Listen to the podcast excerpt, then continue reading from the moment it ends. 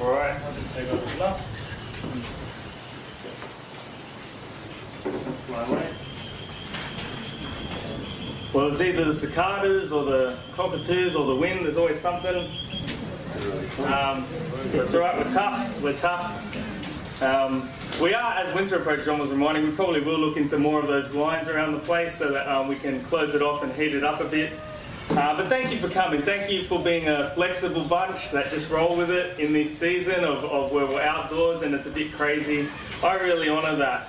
Um, and I've handed out a sheet of paper that I'll make reference to, and I've made reference to it before actually quite a few times because I'm passionate about it. But I just want to start by saying we're going to read from Matthew 26 if you want to have it with you as well. So, Matthew 26 verses from verse 31. Um, I want to start by saying, depending on who you are, depending on your heart, depending on what you're into, depending on what makes your heart tick and what you honour and what you don't honour, what you look at, you see differently to someone else. So for me, for me, especially, I'm probably not as tragic these days, but for me, when Australia kicked the winning penalty to get into the World Cup for the first time in a gazillion years, when I look at that moment, friends, tears. Tears. It's like a weight has been lifted. It's like, oh, the, the drama of breaking that. Now, there's, there'll be some people in this audience who will look at that and feel nothing. Just feel bored. Like, change the channel, please. Now, that's because I'm looking at it with my heart, with my eyes, with my makeup, with what I'm into, with what excites me, and someone else is looking at it to what, what excites them. And so we're looking at the same thing, and it's bringing out a different response in different people. You know, it's the same with Jesus. It's absolutely, isn't it the same with Jesus? There are some people who looked at the crucifixion when it happened at that time in history, and they saw they saw something like this. See, I told you he was a nothing king. See, I told you he wasn't worth following. Look, all his followers deserted him anyway. Look, he's dying on a criminal's cross. I was right not to follow that guy. They just saw something different. And there are some who are looking at it, and, they, and for them it's their Saviour, their King on the cross. And it's the same today, isn't it? Some people look, read this narrative of this guy who ends up dying on the cross, and they see nothing worth respecting. They don't see anything worth following. They see something pathetic. They see something. What, what, what, what am I meant to find in this story where the guy dies at the end and all his friends desert him? What am I meant to get out of that? And there are others who look at it and see something magnificent, see the most beautiful act, the most wonderful thing in the world. Um, so if you'd like to read with me, we're going to read from Matthew chapter 26, verses 31 through to 45. Um, and then we'll, we'll chat about um, why those sheets are in front of you and, and, where we're going today. So, Matthew chapter 26, verses 31 through to 45. It says this Then Jesus told them, This very night you will all fall away on account of me. For it is written, I will strike the shepherd, and the sheep of the flock will be scattered.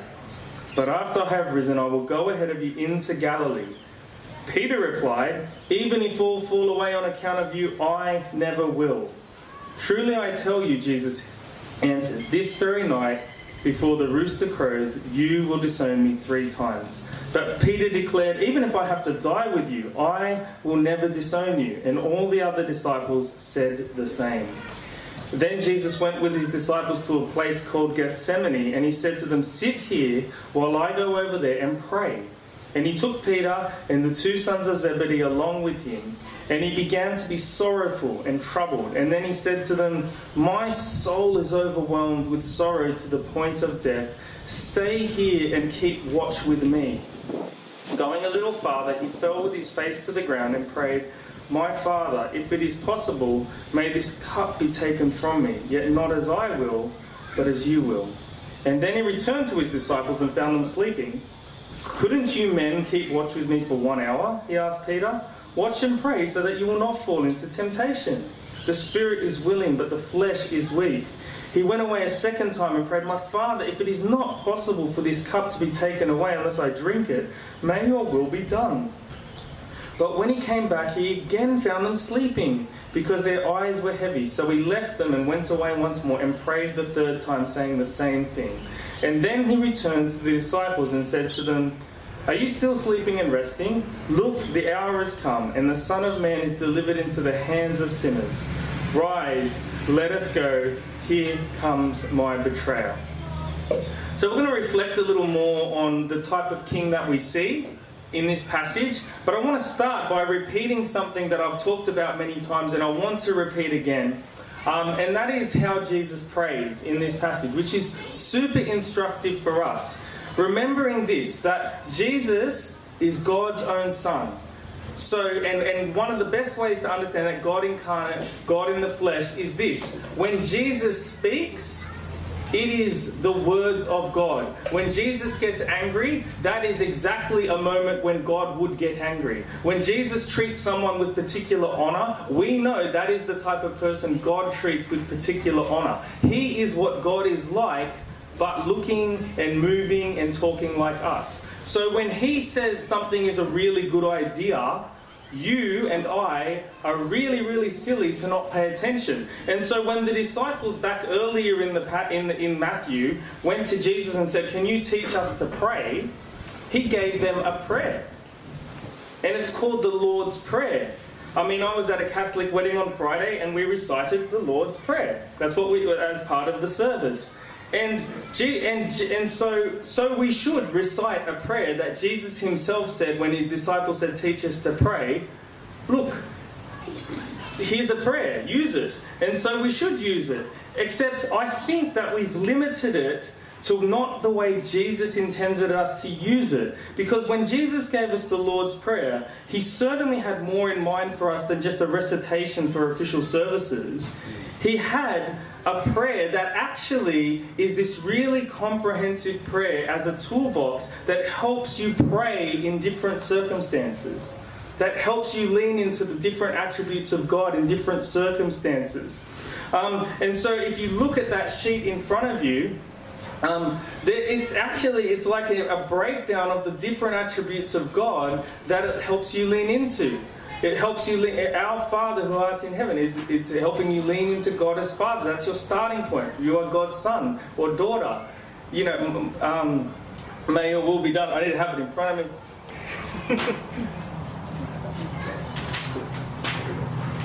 your kingdom come, your will be done on earth as it is in heaven. That's honoring God as our King. Give us today our daily bread. That's, that's leaning into God as our provider.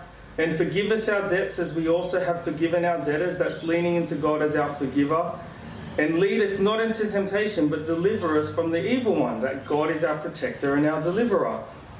And and what I want to suggest to you is the way Jesus wanted you and I to use this prayer that came from Jesus is he wanted you to take it with you and use it. So, and this is where I'm, and this, and the reason we see that is I want you to look at the prayers in verse 39 to 42. So if you have verse 39 in front of you, when Jesus is faced with trial, how does Jesus pray? So going at verse 39, going a little farther, he fell with his face to the ground and prayed, My Father. So he opened his prayer the way he wanted us to open our prayers. My Father, if it is possible, may this cup be taken from me.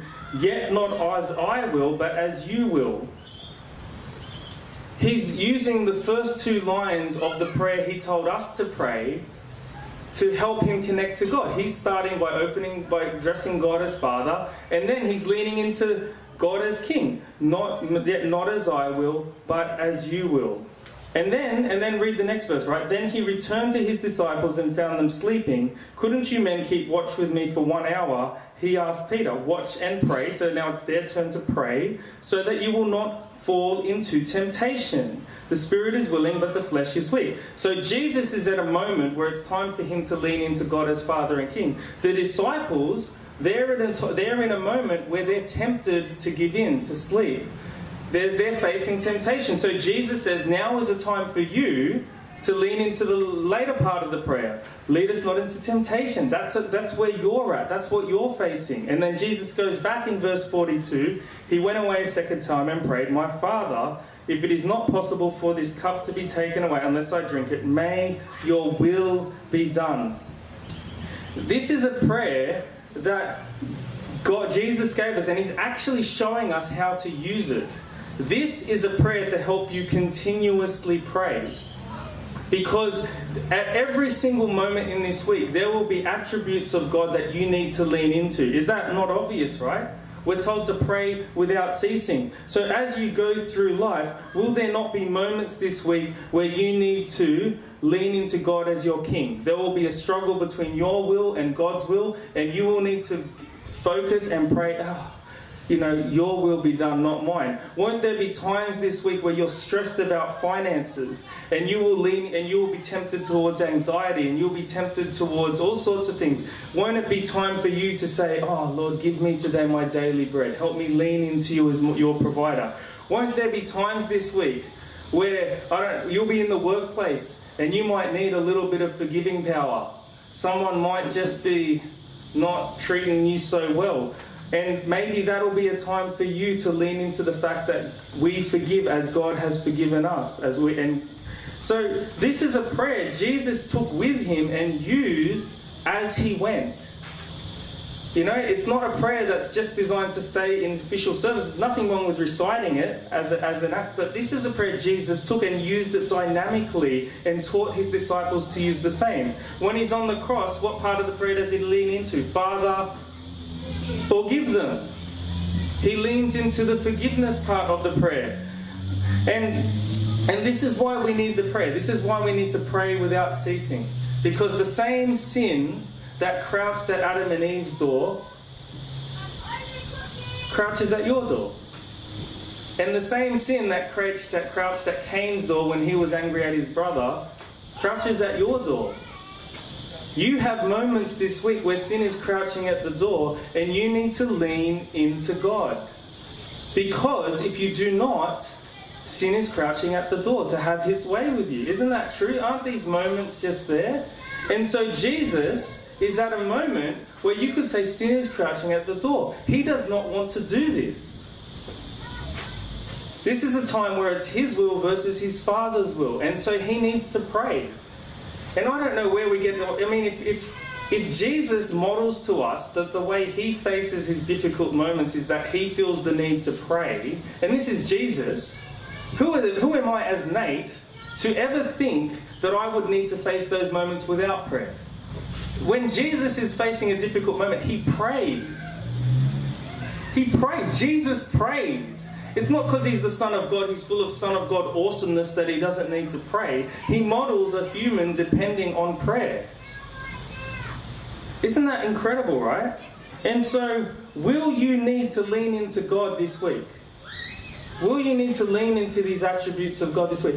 God gave you a prayer to help you do that. I mean, it's it's like you can imagine, you know, like sometimes, you know, gee, God hears things we say, I really struggle to pray. Jesus might go, You know, I gave you a prayer. I gave you a prayer to get you started, to help lean into me. The disciples said, Teach us to pray. He said, We'll start here. Here's a good prayer. We need to guard our hearts, don't we? Um, this, this last week, there was a conversation I didn't want to have with someone because there's a side of me that was worried the conversation would disappointment, and I've got a people pleasing thing, right? Like I don't want to, I want to please everyone. And so I didn't want to have this conversation with this person. Sin is crouching at the door. I can lean into my people pleasing. I can avoid the conversation. It's time for me to say, Oh, lead me not into temptation, Lord. Like I'm not going to go down that path. Like these, this is just life. And, and the thing is that in our secular society, we don't have enough respect for the evil that lurks at your door. You know, the way the Bible describes it is sin is crouching at your door. It's ready. When Cain is resentful towards his brother, sin is ready. It's ready to take over. He, and he has a choice at that now. He can either lean into God or he can lean into himself. These moments happen all the time. Absolutely. And so we're going to come back to that. So take that as the first part of the sermon. You got that sheet.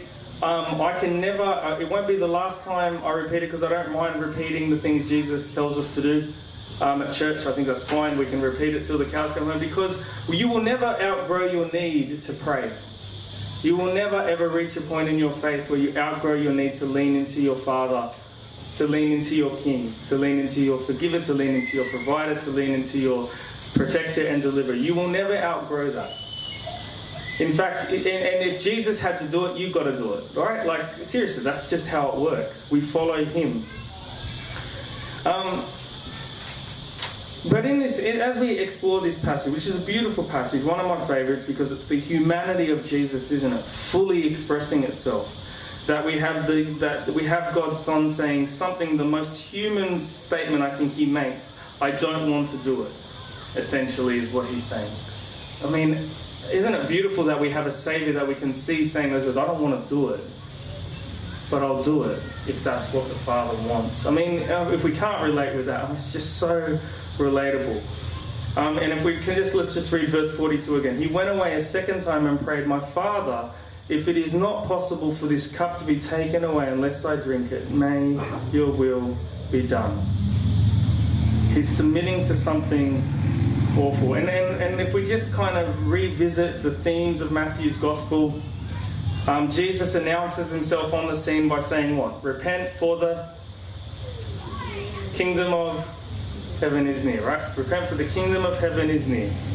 So Jesus made this really powerful announcement to his Jewish audience who would have recognized that, that this is God taking his world back. This is what we sung about in the Psalms. This is what was talked about in Isaiah. This is the moment. This is God's king. And I'm sure some Jews were really excited because they thought, oh, from this point, he's going to gather a really kick butt army. We're going to crush the Romans. We're going to rule the world. We're going to be on top again. And then they see this king gather a bunch of fishermen. And then they see this king gather a bunch of weary and burdened and lame and blind and sinners. And they start to get turned off this king and this idea of this kingdom. They're like, I don't know if this is the king we were hoping for. I'm, I'm out of here. And then he starts to teach difficult things.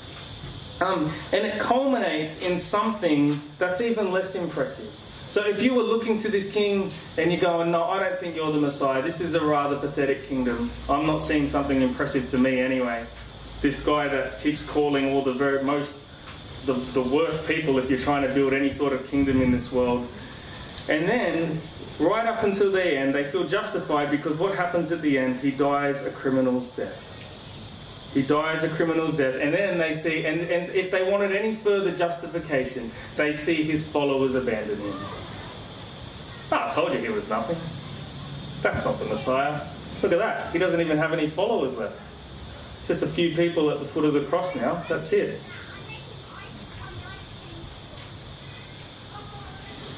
But we know, don't we? Because I'm sitting with people who see something different. You see something different, don't you? That's not what you see. We see a king. We see a, the best sort of king. We see a king that doesn't build himself an army, that doesn't crush others and oppress others. We see a king who sacrifices himself for us. We see a different king. We don't see something pathetic. We see something worth honouring. We honour this, don't we? This is us. He's sacrificing himself for us.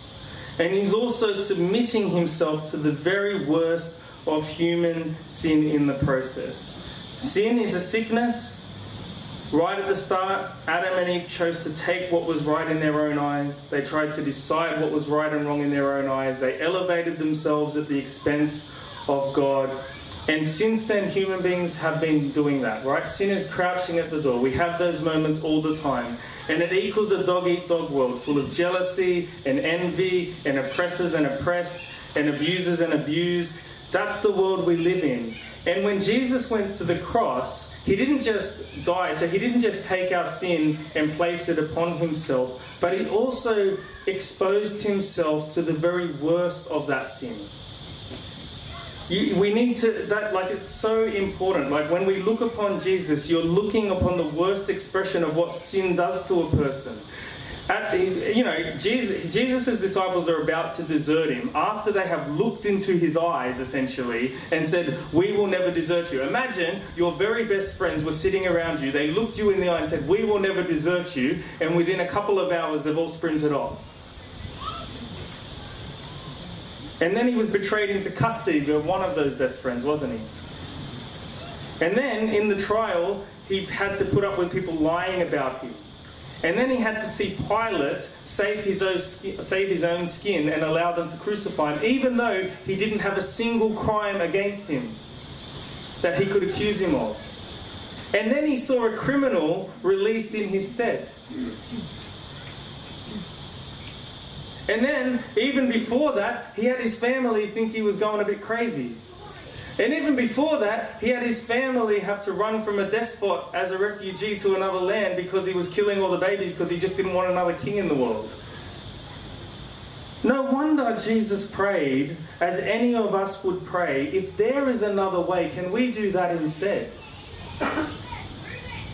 But not my will, but your will. And like I said, while I say that all to you, I know you're filled with this conviction of what a king. What a king that would lay himself aside. What a king that would do that um, all for the sake of love. But I tell you, all it takes is another heart. All it takes is a sinful heart. All it takes is a person enamored by this world to look at it and see nothing. It's not impressive. It's just a guy dying on a criminal's cross with no followers left. That's it. But we see the Son of God dying in our place and walking through the very worst of sin on our behalf. You know, the, one of the big, and if you ever listen to like atheist versus Christian debates and all those sorts of things, a massive question all the time is the suffering question, isn't it? The suffering question. What about suffering? It's, it's the big thing. It's a big barrier for some people. And you know what? I know that some people think they've got great answers. I sometimes don't have great answers. Like I think it's really hard. I, I, think there are sometimes I can, but there are some depths of suffering I really struggle to account for. Like, oh, geez, I don't know what to say to that. But I know that for the Christian, there is answers we do know, and that it's this: we know that we have a God who entered our suffering and suffers with us. We know that we know we can't always, we don't always know why it, it, gets as bad as it does, but we know that we have a God postured to be with us when we suffer. We know that. Right? We, we, we, we're, we're sure on that. And he was a king who truly laid himself aside and was with us in our suffering. And you know, that sort of thing, for people to lay themselves aside for the sake of others, it's still not really honoured in this world. You know, we have people in this church who most of their life is laying themselves aside for someone else. You guys know this, don't you, right? We have some people that that's most of what they do. Nike hasn't knocked on their door for any sponsorships. You know, Time magazine hasn't come and been that interested in what they're doing. Um, there are people in this church who faithfully pray for people, secretly give, Invest in difficult people that can give them nothing in return. Serve people and treat people with grace who are not graceful to them. We have people who lower themselves and lift people up all the time in this community. And you know what? It's just not that impressive to the world. It just doesn't really, it's not that honourable. I mean, they say, yeah, of course that's good. It's, it's not prime time. It's not that exciting.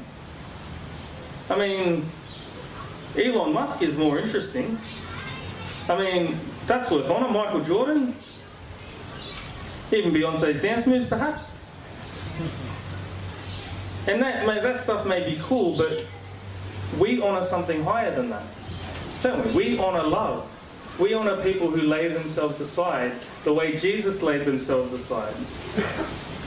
And it's the same thing. Some people will look at people who've lived those lives and go, huh, that doesn't, I don't see anything special in that. It's not sparkly enough for me. But that's not us. We see the way to live, we see the king to follow. We are people who are all about that sort of love, aren't we? That's what we honour the most. That's what we honour the most.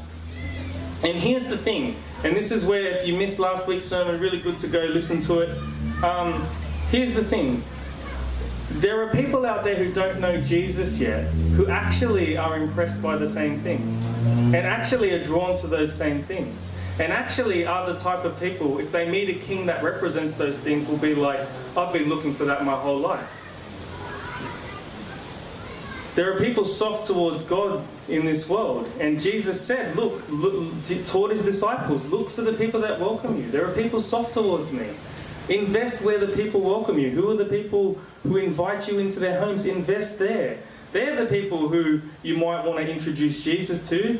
They're the people who you might want to read the Bible with because we love this King, right? There are broken people here sitting before me and at home who love this King because he meets them in their brokenness. But can I say this is true as well? There are people in St. Clair and in your workplaces who are broken people who will also love this King if you introduce him to them. Uh, there will be people who won't care, but that's always been true. That's always been true. There are people in this community, hopefully all of us, hopefully, there are people in this community who know they need forgiveness. Amen? Then you know it. You know it so deep. You get reminded of it every week. And you know what? There are people out there who don't know Jesus there who know their need for forgiveness. They know. They know there's something up. They know they can't get it right. They know they need God's forgiveness. There are people here who have their heart molded so that they're less impressed by the things of this world. They're no longer that excited about everyone loving them or having all the money in the world because Jesus has honored their heart. But you know, I can tell you right now, there are people in this world who feel at this moment let down by the idols of this world. They feel confused. They, they, they feel like all of it's meaningless. And there must be something more. There are people out there that are looking to honour a different kind of king. And we know that king, don't we? We know King Jesus. We know King Jesus.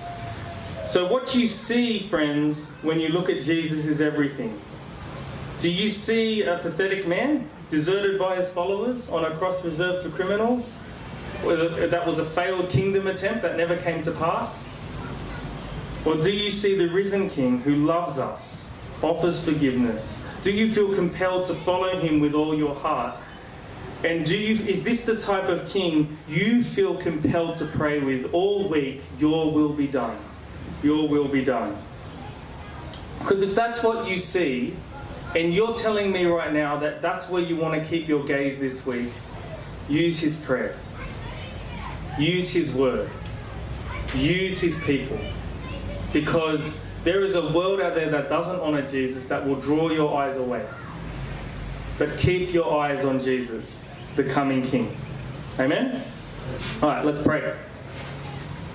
Uh, dear Heavenly Father, just want to thank you so much that you're not just the King who says, Follow me, but you give us tools, you give us ways, you give us words, you give us words to listen to and ways to follow, and, and you demonstrate how, what it means to follow you. So you gave us this prayer we can use to cling to you, and then you showed that you were happy to use your own prayer to cling to the Father in your desperate moments. We want to thank you, Lord, that you're not a king like the other kings of this world. That you're not a king who impresses with his grandeur, with his power, with his with his um with his influence, Lord, but you're a king that appeals to us with sacrificial love. You're a king that appeals to us by putting himself under us. Lord, and we honor that. And we honor all the people who follow in the way of that. And, that, and we just pray that you would help us be more like you. Give us hearts that are more enamored, more impressed by that sort of thing than the things of this world. And we pray, Lord, for the people in our workplaces and in St. Clair and in our in our social groups, Lord, and the different clubs we're a part of. The people, Lord, who are looking for a king like that. Would you reveal them to us and give us the confidence to introduce you to them, Lord? Uh, and we just pray that we would continue to be enamored by the King this week. And we ask this in the name of Jesus. Amen. Amen. We'll, we'll do one more song just as a closing reflection. We'll do Be Thou My Vision.